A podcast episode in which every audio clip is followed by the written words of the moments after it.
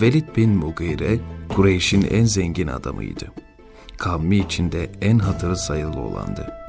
En çok onun oğlu vardı ve hepsi de yanında bulunurdu. Mugire, aynı zamanda Ebu Cehil'in de amcası olurdu. Herkes onu çok sayardı.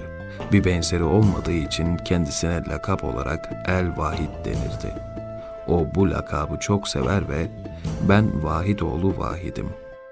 Arap içinde ne benim gibi ne de benim babam gibi bir başka kimse daha yoktur diye övünürdü.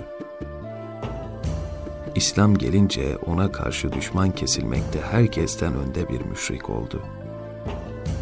Bir gün Peygamber Efendimiz sallallahu aleyhi ve sellemi Kabe'de Kur'an okurken gördü ve okunan ayetleri dinlemeye başladı. Resulullah onun dinlediğini görünce okuduğu ayeti tekrar okudu. Velid bin Mugire okunan ayetten ciddi şekilde etkilenmişti. Hemen kalktı ve kavminin öteki müşriklerinin yanına koşup onlara Vallahi biraz önce Muhammed'den duyduğum sözler ne bir insan sözüdür ne de bir cin. Gerçekten de o sözlerde bir güzellik vardır dedi. Çok yüksek bir sözdür. Ondan daha yükseğini hiç duymadım. Sonra dönüp evine gitti. Oradaki müşrikler onun halinden endişelendiler. Vallahi Velid'e bir şeyler oldu, sapıttı.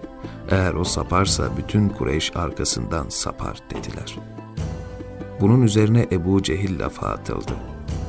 Ben sizin için onu hallederim dedi. Hemen kalkıp Velid'in evinin yolunu tuttu. Eve vardığında hüzünlü ve pek düşünceli bir şekilde gelip Velid'in karşısına oturdu. Velid, ''Ey kardeşimin oğlu'' dedi. ''Seni pek düşünceli görürüm. Bir derdin mi var?'' Ebu Cehil, ''Ah ben üzülmeyeyim de kimler üzülsün'' dedi. Kureyş aralarında para toplayıp bu ihtiyar zamanında sana yardım etmek istiyorlar. Çünkü senin Muhammed'in sözlerini beğenip kendisini tasdik ettiğini zannediyorlar dedi. Ebu Cehil'in bu sözlerini işiten Velid öfkelendi ve ben onların toplayacakları nafakaya muhtaç değilim dedi.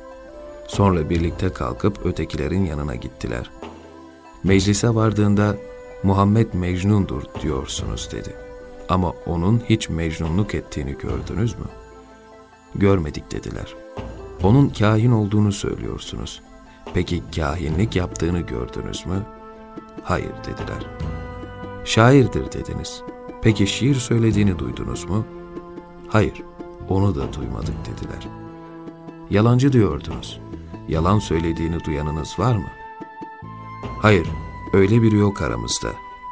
Ey Velid, öyleyse sen söyle o nedir dediler.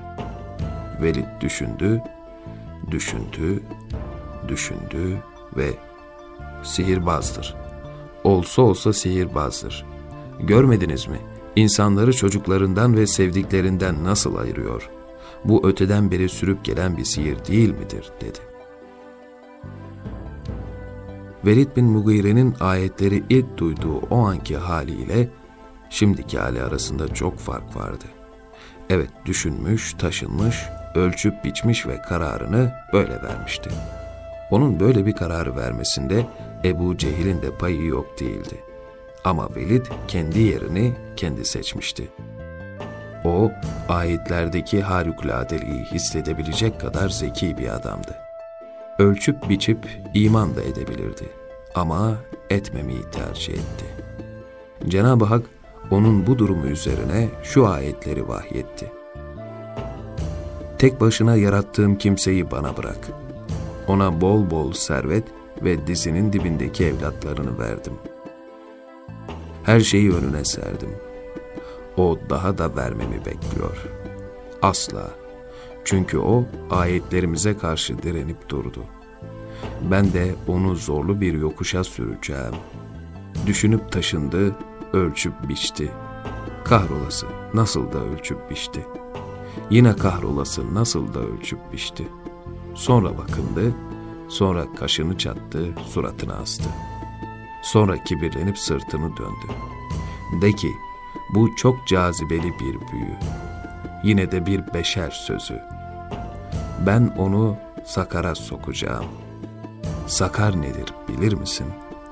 Ne iz bırakır ne vazgeçer.